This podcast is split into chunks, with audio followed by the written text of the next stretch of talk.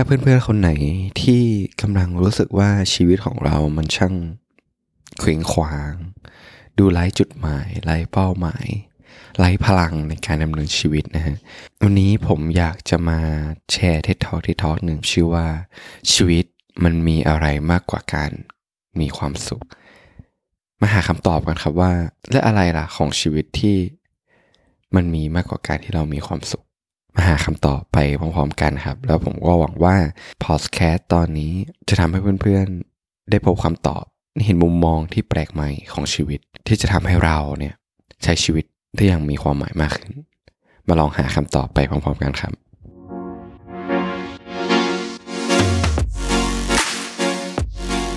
สวัสดีครับเพื่อนๆทุกคนครับ ยินดีต้อนรับเพื่อนๆเข้าสู่นภัทรเล่าเรื่อง TED Talk Podcast ที่ ผมโฟกนภัทรเนี่ยจะมาแชร์ TED Talk ให้กับเพื่อนๆได้ฟังกัน คือเรื่องที่ผมจะมาแชร์ให้กับเพื่อนๆในวันนี้เนี่ยมีชื่อหัวข้อเรื่องว่า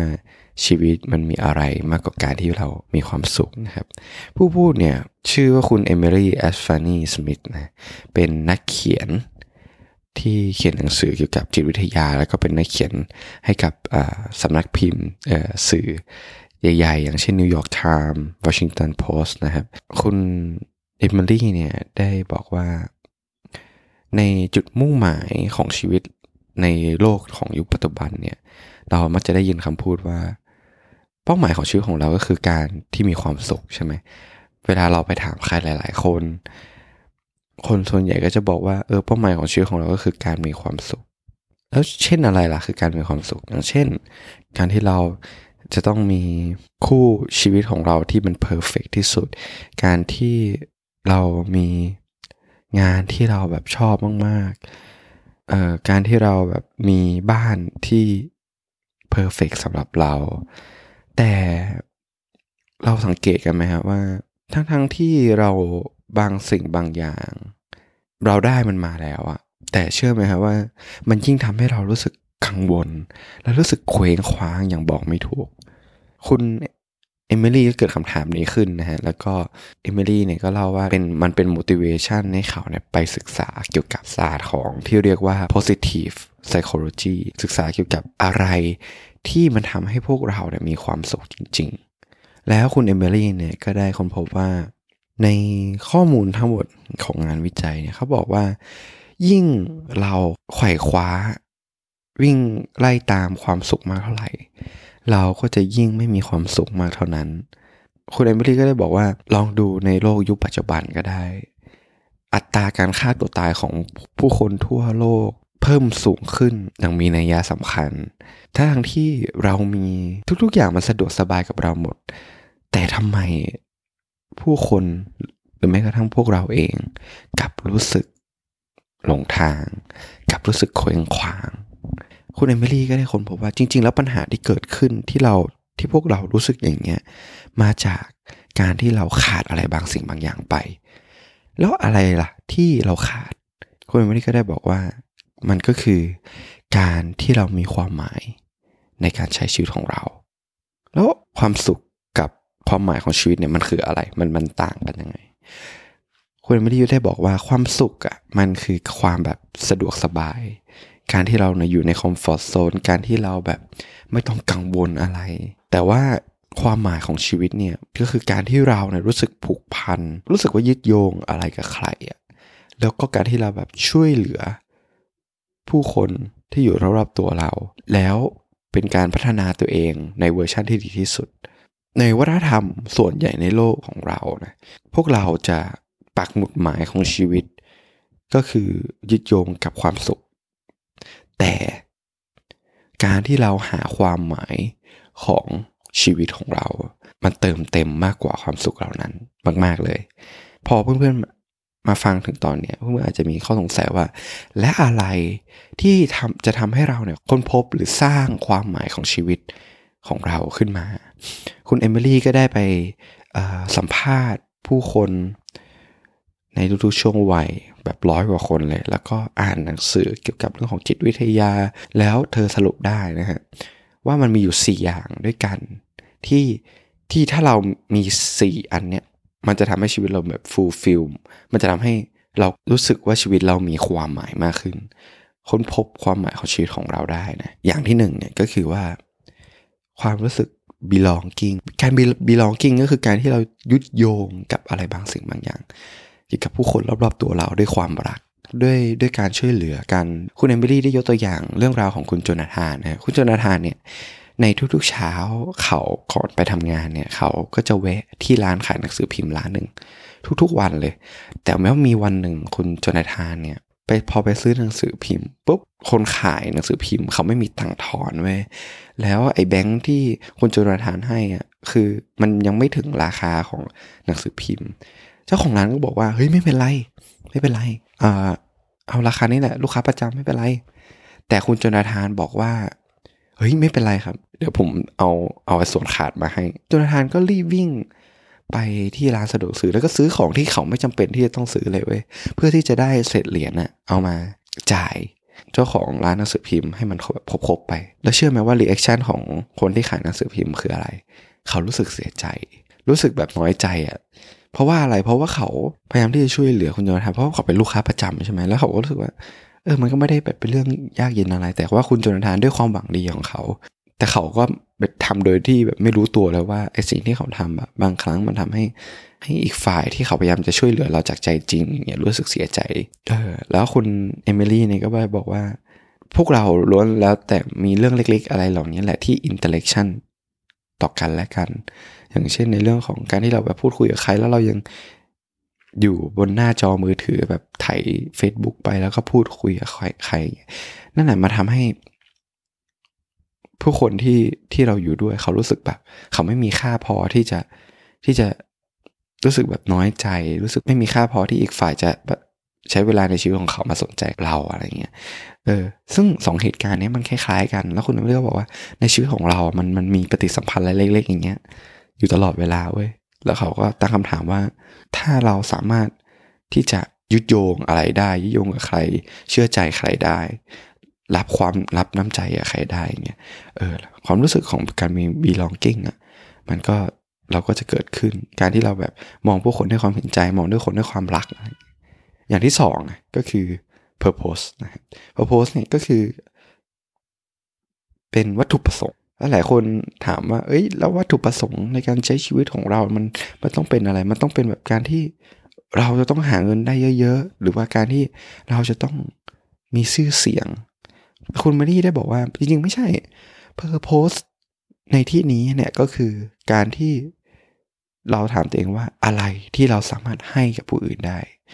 อะไรที่เราสามารถที่จะช่วยเหลือผู้อื่นได้ ใช้ จุดแข็งของเราในการที่จะรับใช้ผู้อื่น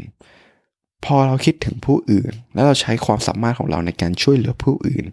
มันจะกลายเป็น purpose มันจะกลายเป็นวัตถุประสงค์ของชีวิตเรา แล้วมันจะทำให้เราเนี่ยมีบางสิ่งบางอย่าง ที่มันจะขับเคลื่อนลมหายใจของเรา ให้เราใช้ชีวิตต่อไปได้ อันที่ 3 ก็คือ transcendent transcendent ในที่นี้เนี่ยคุณเอมิลี่ได้บอกว่ามันเป็นเกี่ยวกับเรื่องของการที่เรายึดโยงกับสิ่งที่มันอยู่เหนือตัวเรา การที่เราแบบสลายอีโก้ของตัวเราไป แล้วเราแบบสัมผัสถึงเชื่อมโยงถึงสิ่งที่มันเหนือจิตสำนึกของเราอะอย่างเช่นการที่แบบเราเดินเข้าไปในป่า แล้วเราเห็นต้นไม้ ต้นใหญ่แบบใหญ่มากๆ ในช่วงขณะที่เรากำลังมองต้นไม้เหล่านั้น ความรู้สึกถึงตัวตนของเรา ความโกรธความอะไร มันมันหายไปหมดเราเรากลับรู้สึกถึงความยิ่งใหญ่ของธรรมชาติ แล้วมันทำให้เรารู้สึกว่าตัวเรามันมันเล็กอะแล้วประเด็นก็คือ พอเรารู้สึกอย่างนั้นน่ะมันทำให้เราให้ความสำคัญกับตัวเราน้อยลง เออผมว่าเพื่อนๆคนไหนที่แบบ เคยเข้าป่าเคยแบบไปไฮกิ้งเลย เดินป่าน่าจะรู้สึกคล้ายๆ แต่ละแต่ว่าแต่ละคนก็จะมีวิธีที่ที่ยึดโยงอย่างเงี้ยต่างกัน บางคนก็อาจจะไปไปวัดใช่ไหมฮะหรือว่าเข้าโบสถ์อะไรเงี้ยคือเป็นอะไรที่เกี่ยวกับว่าเรายึดโยงบางสิ่งบางอย่างที่เหนืออยู่เหนือตัวเรานั่นแหละ และอย่างสุดท้ายนะฮะแล้วมันเป็นข้อที่ผมฟังแล้วผมรู้สึกว่ามันเป็นข้อที่สำคัญแล้ว เรารู้สึกว่าถ้าเราอัดแอปข้อแค่ข้อนี้ก็ได้กับชีวิตเรานะเรารู้สึกว่าเราจะใช้ชีวิตได้อย่างมีความหมาย มากขึ้นแล้วก็รู้สึกดีมากขึ้นนะก็คือ เรื่องราวเกี่ยวกับเรื่องราวที่เราพูดเกี่ยวกับตัวเราเว้ยคุณเอมิลี่ได้บอกว่า จริง ๆ แล้วชีวิตของเราก็เหมือนกับเรื่องราวเรื่องหนึ่งที่เราเล่าให้กับตัวเองฟัง แต่ประเด็นที่สำคัญก็คือ แต่เรื่องราวอะไรล่ะที่เราเล่าให้กับตัวเอง ได้ฟัง คุณเอมิลี่ได้ยกตัวอย่างของคนคนหนึ่งที่ชื่อว่าเอมิก้า คุณเอมิก้าเนี่ยเป็นอดีตนักฟุตบอลที่เป็นอัมพาตจากการเล่นฟุตบอล มีวันหนึ่งคุณเอมิลี่ได้ไปพูดคุยกับคุณเอมิก้านะเชื่อไหมว่าคุณเอมิก้าได้เล่าได้เล่าเกี่ยวกับชีวิตของเขาว่า เมื่อก่อนเล่นฟุตบอลแบบมีความสุขมากๆ เป็นสามารถที่จะวิ่งได้ สามารถที่จะสกอร์เอ่อสามารถที่จะทำประตูได้เอ่อมีเสียงผู้คนตบมือ แต่ว่าตอนนี้ ดูสิ เขาเป็นยังไงคุณไม่ได้บอกว่าเนี่ยคือเรื่องราวที่หลายๆ คนเล่าให้กับตัวเองก็คือ แต่ก่อนดูก่อนหน้านั้นสิฉันดีมากๆเลย แต่ว่าตอนนี้มันเป็นขั้วที่ที่มันดิ่งมันดิ่งลงอะมันทำให้เขารู้สึกของชีวิตว่า ชีวิตเรามันแย่มากๆเลย แต่ถ้าเรามองในมุมกลับกัน เป็นเรื่องราวในชีวิตของตัวเองใหม่ว่า ก่อนหน้านั้น ต้องขอขอบคุณ การบาดเจ็บครั้งนี้ เพราะก่อนหน้านั้นเนี่ยเขาใช้ชีวิตอย่างเสเพลเขาใช้ชีวิตแบบปาร์ตี้เขาเขาใช้ชีวิตโดยที่ไม่ได้คิดถึงผู้คนรอบๆข้างมากเท่าไหร่ แต่พอเขาได้รับบาดเจ็บมาถึงตอนนี้เราต้องมันทำให้เขาเห็นความหมายของชีวิตมากขึ้น ใช้ชีวิตได้อย่างมีสติมากขึ้น แล้วก็รู้สึกว่าชีวิตมัน มันมีแบบคุณค่ามากขึ้น อะไรอย่างนี้เป็นต้นมันเป็นเรื่องราวที่ที่เราพูดกับตัวเอง บางครั้งอะถ้าเราไม่ได้ตั้งคำถามในเชิงเนี้ยเราก็ไม่รู้ตัวหรอกว่าเรื่องราวที่เราเล่าให้กับตัวเองฟังมันคือยังไงถูกปะพอพอผมได้มาดูข้อนี้ปุ๊บแล้วเราแบบมาลองแบบมามองตัวเราว่า เออก่อนนั้นนั้นเราเล่าอะไรให้กับตัวเองอะจริง ๆ แล้วรู้สึกว่าทุกๆเรื่องราวของชีวิตมันเราสามารถที่จะปรับเปลี่ยนมาได้อยู่ตลอดเวลา เราสามารถที่จะ เขียนเรื่องราวของชีวิตของเราขึ้นมาใหม่ได้เลย โดยใช้อดีตของเราว่ามันทำให้เราเนี่ยดีขึ้นยังไง เป็นตัวเราในตอนนี้ได้ยังไง แล้วเราเชื่อว่าการที่เราปรับเปลี่ยนเขียนเรื่องราวของเราใหม่ มันจะทำให้เราเนี่ยมีกำลังใจในการใช้ชีวิตมากขึ้น แล้วมาทำให้เราเนี่ยสามารถที่จะใช้บทเรียน ในอดีตของเรา มาทำให้ปัจจุบันของเรามันดีขึ้นได้ มากกว่าการที่เราเนี่ยเอาอดีตของเราแล้วมากดตัวเองลงไปเรื่อยๆ จนเราไม่สามารถที่จะหายใจได้และนี่นะฮะคือ 4 อย่างที่คุณเอมิลี่ได้บอกว่ามันจะทำให้เราเนี่ยรู้สึกถึงความหมายของชีวิตของเรามากขึ้น ผมหวังว่านะเททอนี้นะครับจะทำให้เพื่อนเนี่ยได้มุมมองอะไรบางอย่างกับชีวิตได้กว้างขึ้นเนาะ ว่าชีวิตของเรามันมีอะไรมากกว่าการที่เราแบบมีความสุข เรารู้สึกนะว่า ชีวิตของเราเนี่ยถ้าเราขวายคว้าแต่ความสุขอะมันเป็นอะไรที่